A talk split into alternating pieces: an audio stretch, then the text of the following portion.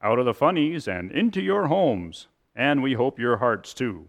Welcome to Blondie.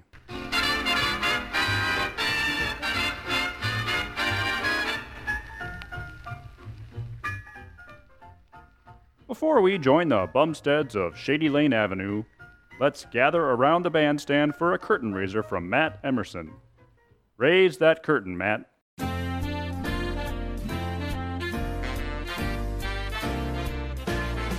Would you like to swing on a star? Carry moonbeams home in a jar and be better off than you are? Or would you rather be a mule? A mule is an animal with long, funny ears. He kicks up at everything he hears. His back is brawny, but his mind is weak. He's just plain silly with a stubborn streak. And by the way, if you hate to go to school, you might grow up to be a mule. Or would you like to swing on a star?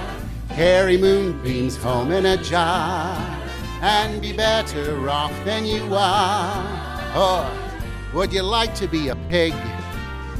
A pig is an animal with dirt on his face. His shoes are a terrible disgrace. Well, he's got no manners when he eats his food. He's mean and lazy and extremely rude. But if you don't care a feather or a fig, you may grow up to be a pig. Or would you like to swing on a star? Carry moonbeams home in a jar and be better off than you are? Or would you like to be a fish? A fish won't do anything but swim in a brook. He can't write his name or read a book. To fool the people is his only thought. And though he's slippery, he still gets caught. But then, if that sort of life is what you wish, you may grow up to be a fish. And all the monkeys out in the zoo know every day you meet quite a few. So you see, it's all up to you. You could be better than you are. You could be swinging on a star. Yeah. Thank you, Matt. This week's episode is being sponsored by the Watertown Players, your favorite community theater troupe for more than 30 years. You know, folks, there's been a lot of talk lately about how our lives have changed over this last year. We started wearing masks and standing two yardsticks apart and stopped hugging, stopped shaking hands, and started taking our temperatures every few minutes. There is no doubt that we have learned how to do things differently.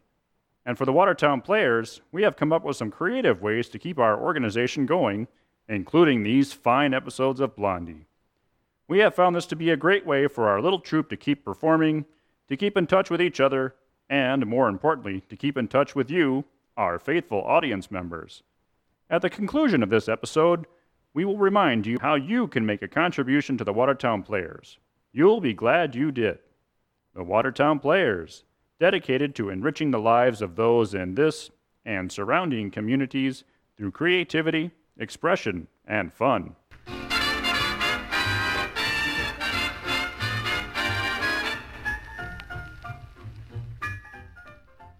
And now, our weekly visit with the Bumsteads begins as we follow Blondie into the living room, where Dagwood is tinkering with the radio.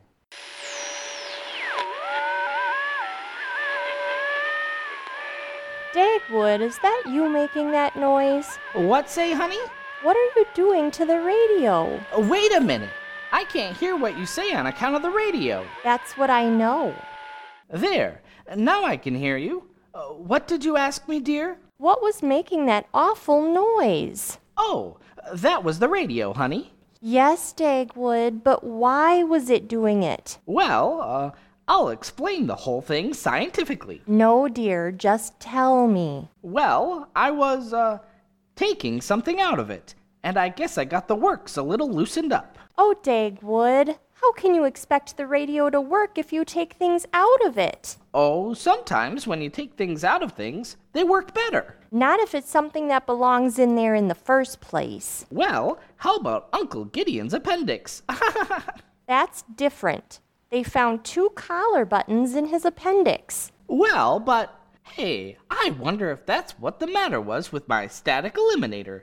Maybe there's collar buttons in that. I don't see how they could get in there. Yeah, but I don't see how they got in Uncle Gideon either. Didn't your static eliminator work in the radio, Dagwood? Well, yes and no. It eliminated static all right. Only trouble, it seemed to eliminate the program too. Well, file it in the garage with your other inventions.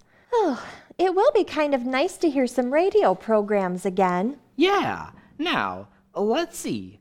I want station WAKY. That's 120 on the dial, isn't it? No, it's between the A and the V, Between what A and V? the ones in aviation. No, no, honey. Uh, see, aviation is where you get the messages from planes in the air. That word doesn't have anything to do with regular stations like WAKY. You get them by numbers. I don't.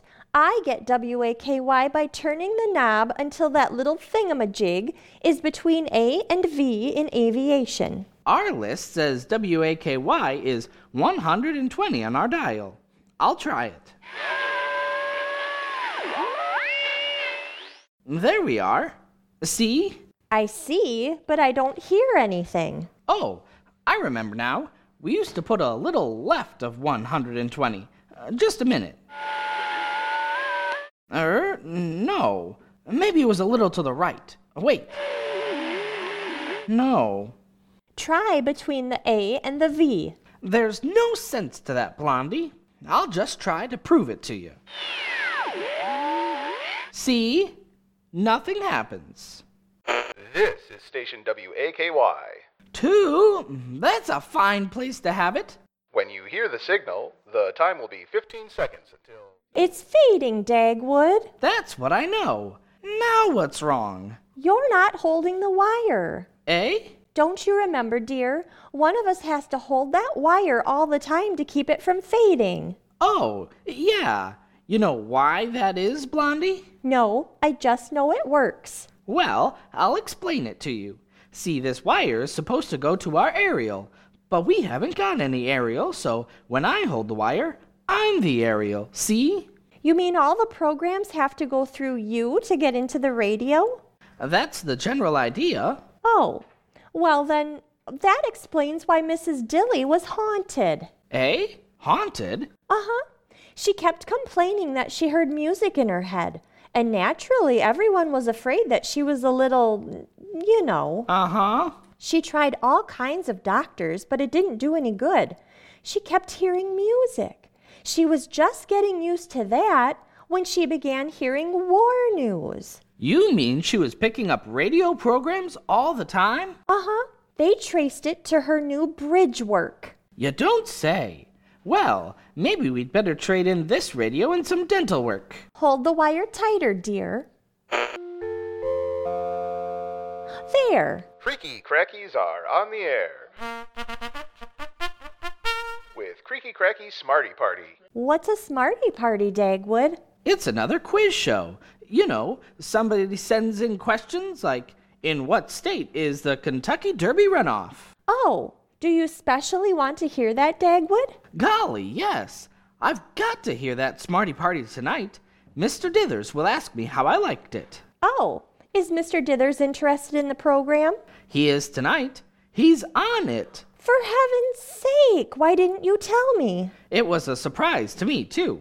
Up until just today, I thought I was going to be on it. Oh, Dagwood Bumstead, you never said a word about it. I was keeping it for a surprise, see? Every week they have a guest of honor, and they honor him by trying to stick him with questions. The more of a boob they can make out of him, the better they like it. I don't know why they picked on me. I bet you'd have fooled 'em, Dagwood. I bet I would too. But somehow Mr. Dithers couldn't see it. He said the reputation of the Dithers Construction Company was at stake, and he'd go on himself. Hold the wire tight, Dagwood. See if he's on yet. Okay. And here's another thing to remember about Creaky Crackies. The rough edges on a mouthful of crispy, crunchy Creaky Crackies are mighty fine for polishing your teeth. Why not buzz around to our nearest? Nope, not yet. Golly, I hope he makes good. That Tommy Tattle is just laying for him. Tommy Tattle, the gossip writer? Uh huh. you know that time Mr. Dithers ran for the termite inspector? Well, Tommy Tattle had a candidate in the race, too. He warned Mr. Dithers to stay out of the race, but he wouldn't, and he split the vote, and an outsider won, and ever since then, Tommy Tattle takes raps at Mr. Dithers in his column. It's awful. Goodness, I hope Mr. Dithers gets easy questions. Well, I did all I could to fix that for him. You did? What did you do, Dagwood? Shh! Wait till I see where the program is now. A crisp $10 bill and a carton of crispy, crunchy, creaky crackies to the man who can answer two out of three questions. If the contestant misses two out of three, the prize goes to the person who sent in the questions. Now we're ready for our guest of honor, Mr. J.C. Dithers of the J.C. Dithers Construction Company.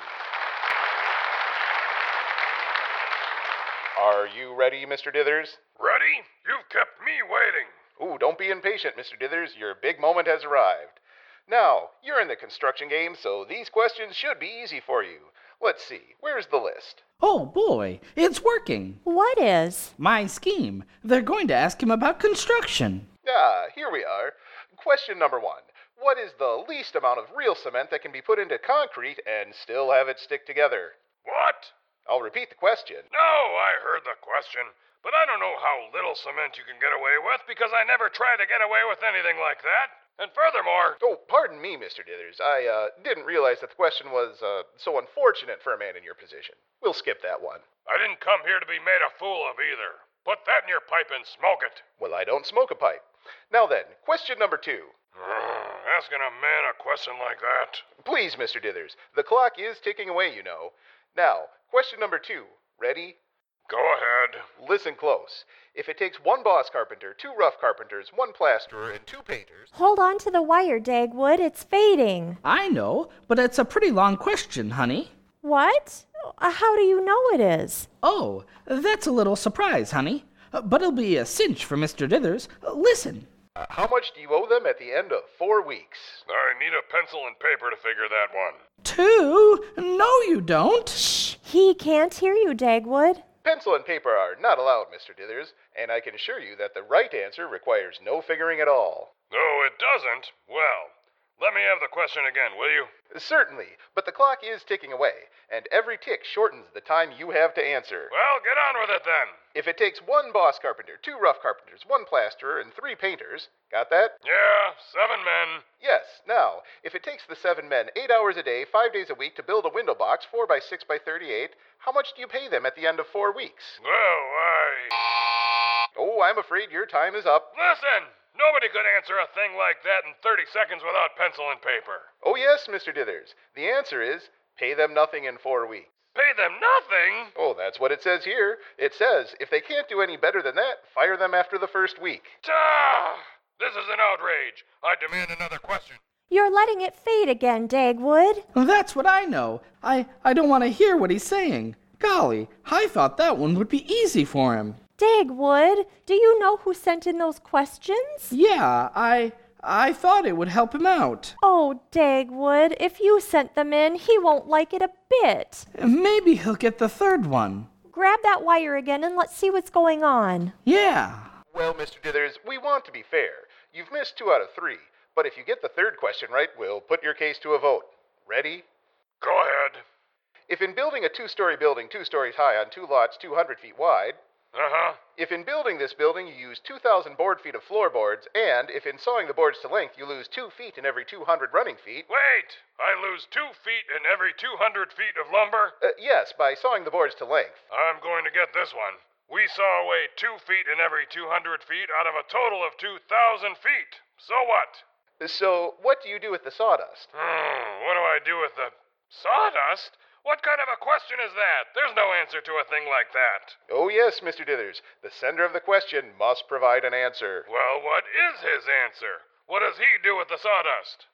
He says here, feed it to the termites. Ah! Oh, your time is up, Mr. Dithers, and since you failed to answer even one of the three questions, the prize of $10 and a carton of crispy, crunchy, creaky crackies goes to the sender of the questions, Mr. Dagwood Bumstead of Shady Lane Avenue. Bumstead! Two? Listen, Mr. Dithers, I I thought it would help you. He can't hear you, Dagwood. He's on the radio. So this was your work, huh, Bumstead? Well, yes, sir, but He can't hear you. you can't hear me. To no. You think you're smart, eh, Bumstead? Making a monkey out of your employer in public, huh? Well, let me tell you something. Oh, I'm sorry, Mr. Dithers. It's uh, against the communication law to deliver a person to person message over the radio. Oh, it is? Well, wait till I see my fine friend Bumstead face to face. Just wait, that's all. Just wait. Two.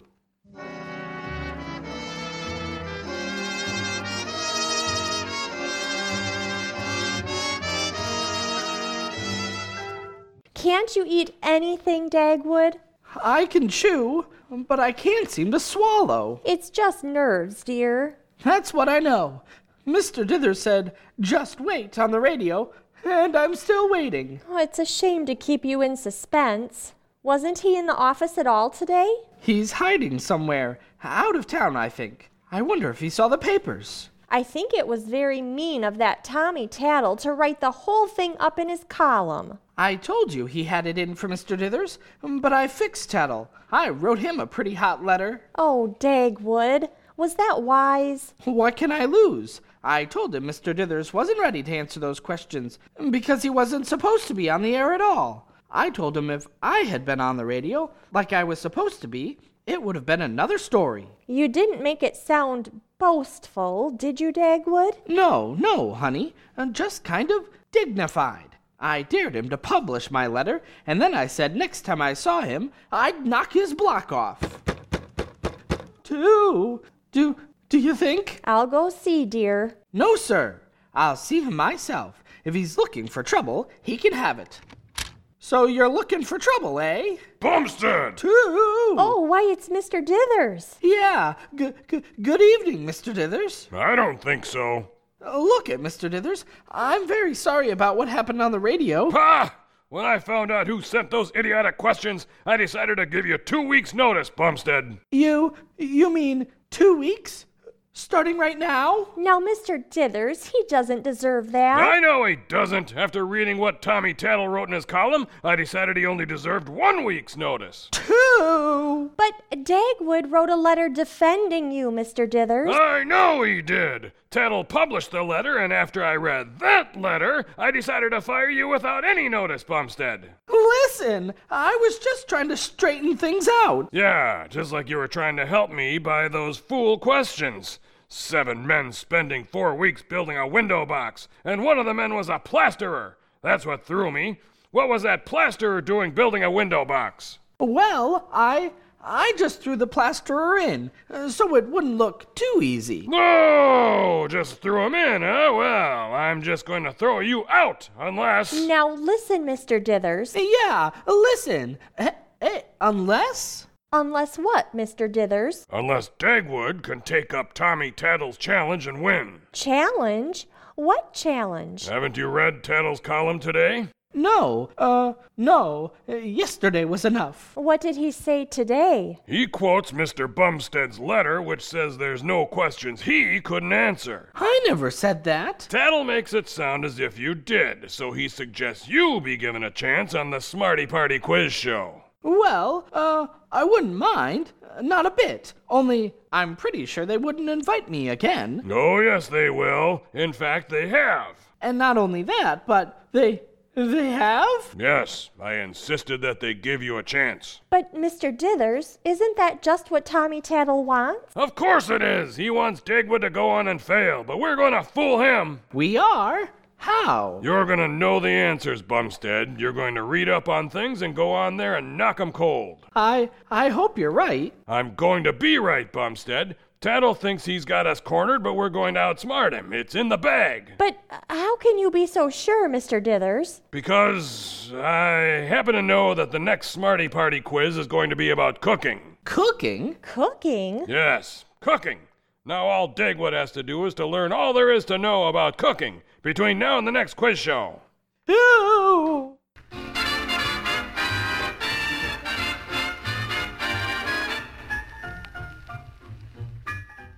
This episode of Blondie is being produced and sponsored by the Watertown Players. You know, folks, when I was in school a long, long, long time ago, there was this new concept called reading. Once I learned about reading in the fifth or sixth grade, I was hooked. I read all the classics Moby Dick, A Tale of Two Cities, and of course, See Spot Run. But then I found out that instead of reading the classics, I could watch them on the stage of my favorite community theater group. And you can do the same. Some of the finest classics have been staged on a variety of the Watertown Players um, stages, including The Sound of Music, Dearly Departed, Godspell, Guys and Dolls, and lots of others. Keep following the Watertown Players on Facebook so that you can see which one of your favorite classics is up next. The Watertown Players, dedicated to enriching the lives of those in this and surrounding communities through creativity, expression, and fun.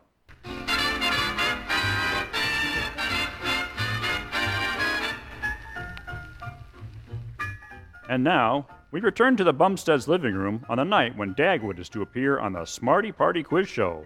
Blondie is all alone. Uh, I mean, she was all alone. Well, Blondie, Why, Mr. Dithers, aren't you going to the broadcast? you can bet your life I'm going. I'm here to see that Dagwood goes too. Why, he's already gone. Gone? Why the program isn't until 7:30. It's only 6:30 now. He wanted to be down there by 5:30. To tell the truth, I think he was a little nervous. What's he got to be nervous about? He'll win in a walk. I wish I could be as sure as you seem to be. I wanted to go with him, but for once he thought it would make him more nervous to have anyone he knew around. Poppycock, what's he afraid of? I did all the work for him. Oh no, Mr. Dithers. Dagwood has been studying like everything. Why, he's been through 20 cookbooks, including the Scandinavian. It won't hurt him to concentrate for a change. But he needn't have put himself to all that trouble. All he has to do is answer three questions. Yes, but who could tell what the questions would be? I could. In fact, I have told him. I don't understand. Well, I've kept it under my hat until tonight to prevent Dagwood from letting the cat out of the bag. But did Dagwood show you the three sample questions that I gave him? Oh, those? Yes, I saw them. Well, those are the ones he's going to be asked. But, Mr. Dithers, are you sure? Sure, I'm sure. I wrote those questions myself. Then I went to the man who runs the program and got him to agree to ask Dagwood my questions. Oh, but that's not fair. Why isn't it? They asked me the questions Dagwood sent in. But you didn't know the answers in advance. That's a detail. The best part of the joke is that I used Tommy Tattle's article to help me put it over. How? Well, the article said Dagwood was in the doghouse with me, you know? So I played that up. I told the smarty party man that this was my revenge on Dagwood, see? Naturally, he thought I was trying to stick Dag instead of help him, so he fell for it, huh? Oh, I'm sorry, Mr. Dithers, but I don't think I want Dagwood to win a quiz contest that way. I don't care about the contest, but I want to put it over on Tommy Tattle, and I'm going to. Is that all you want? Sure. Now, don't you try to do anything about this, Blondie. Just let well enough alone. Well, I'll be going down to see my man win. Wait a minute, Mr. Dithers. I think it's only fair to warn you. I want you to get the best of Tommy Tattle, but I don't want Dagwood to win a contest that's that's fixed in advance. And if I can, I'm going to stop him from doing it. It's a little late for that, Blondie. When J.C. Dithers fixes a thing, it stays fixed. Well, good night. Too late, is it? Well, we'll just see if it is. Operator, get me Tommy Tattle on the Daily Dribble, and then get me station WAKY. No, I don't know the numbers, but I want them right away.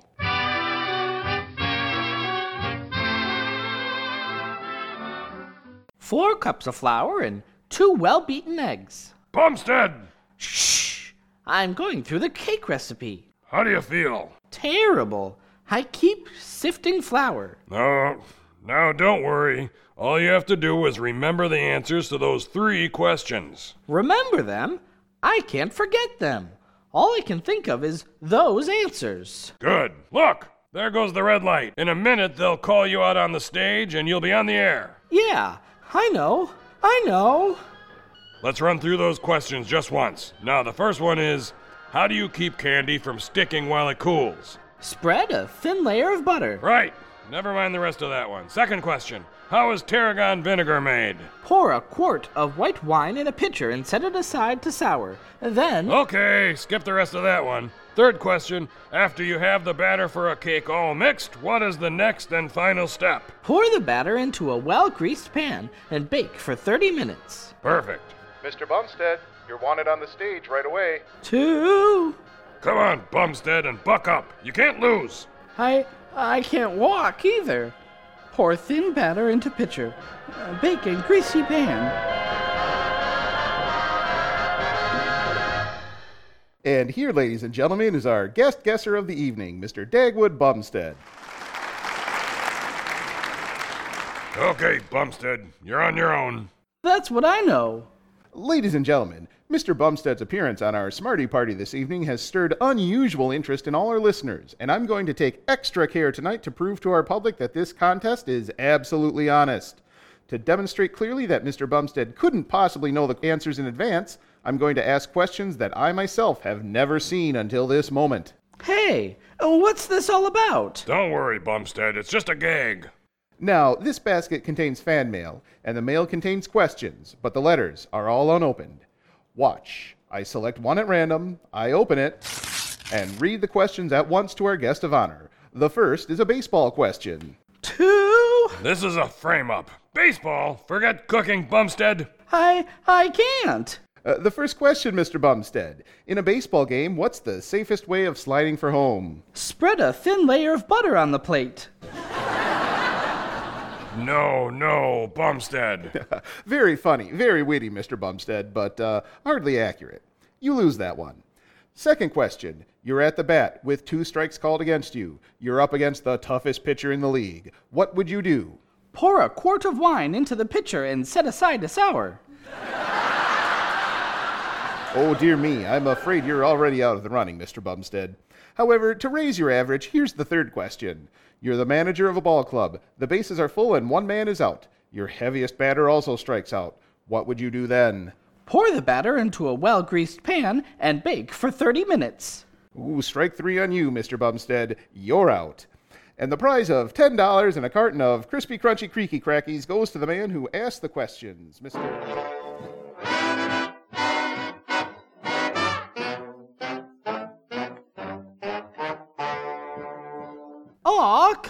on, Mr. Dithers. Uh, Let's go home now, huh? Go away.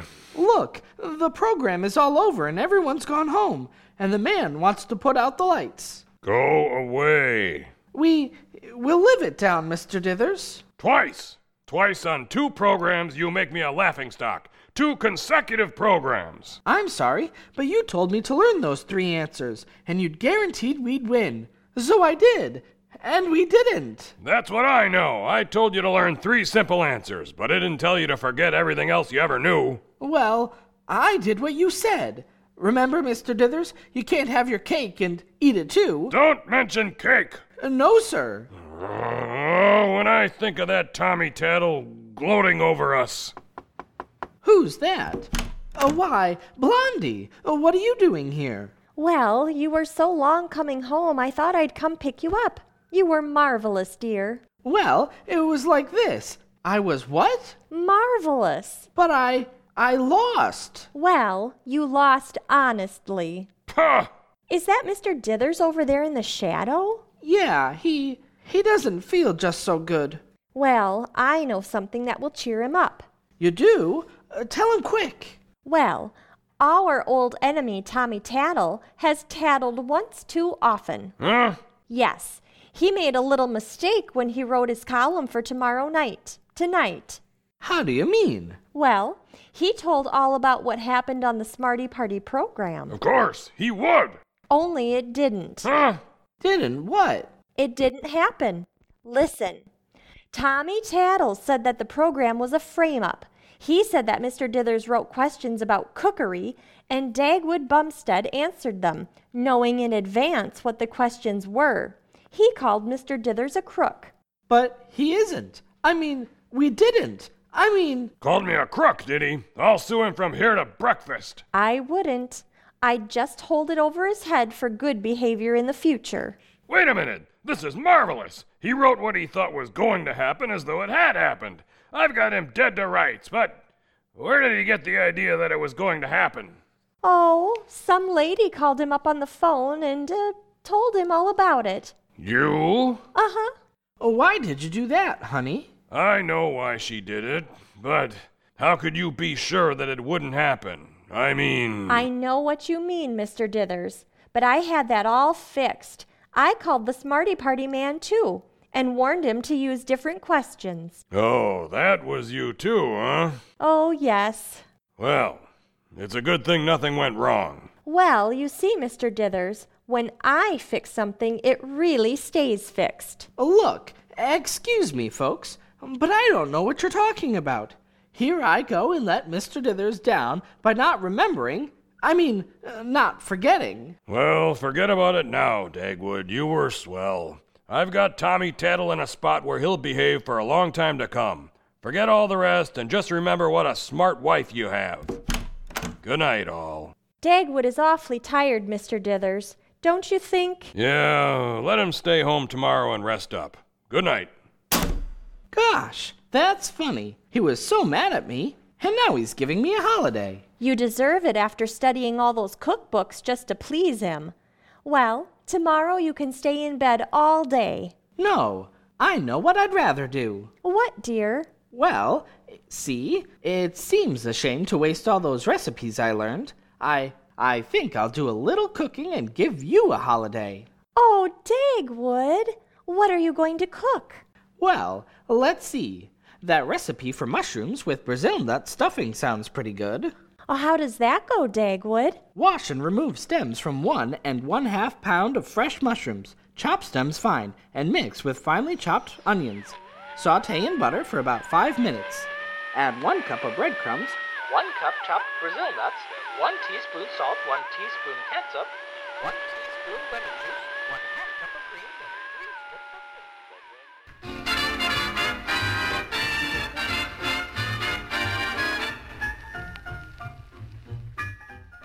bacon. And so, we leave Blondie and Dagwood of Shady Lane Avenue.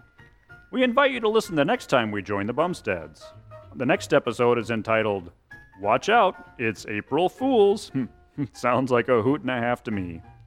This week's episode, The Smarty Party Tommy Tattle Adventure, featured the voice talents of Greg Coots as the announcer and man's voice, Carl Zarling as Mr. Dithers, Blaine Landowski as Dagwood, and of course, Lisa Steffel as Blondie. This week's episode was brought to you by the Watertown Players, your favorite community theater group for over 30 years. You can be sure that we will continue to bring you great family entertainment for years to come. Make sure to keep following the Watertown Players on Facebook so you can stay in the know. This is your announcer, Jim Steffel, thanking you for supporting the Watertown Players and our continuing episodes of Blondie. And here's the information that we promised we'd give you on how you can help fund these fine old fashioned products. All you have to do is text Blondie to 44321. That's Blondie, E L O N D I E, to 44321. Thank you and good night.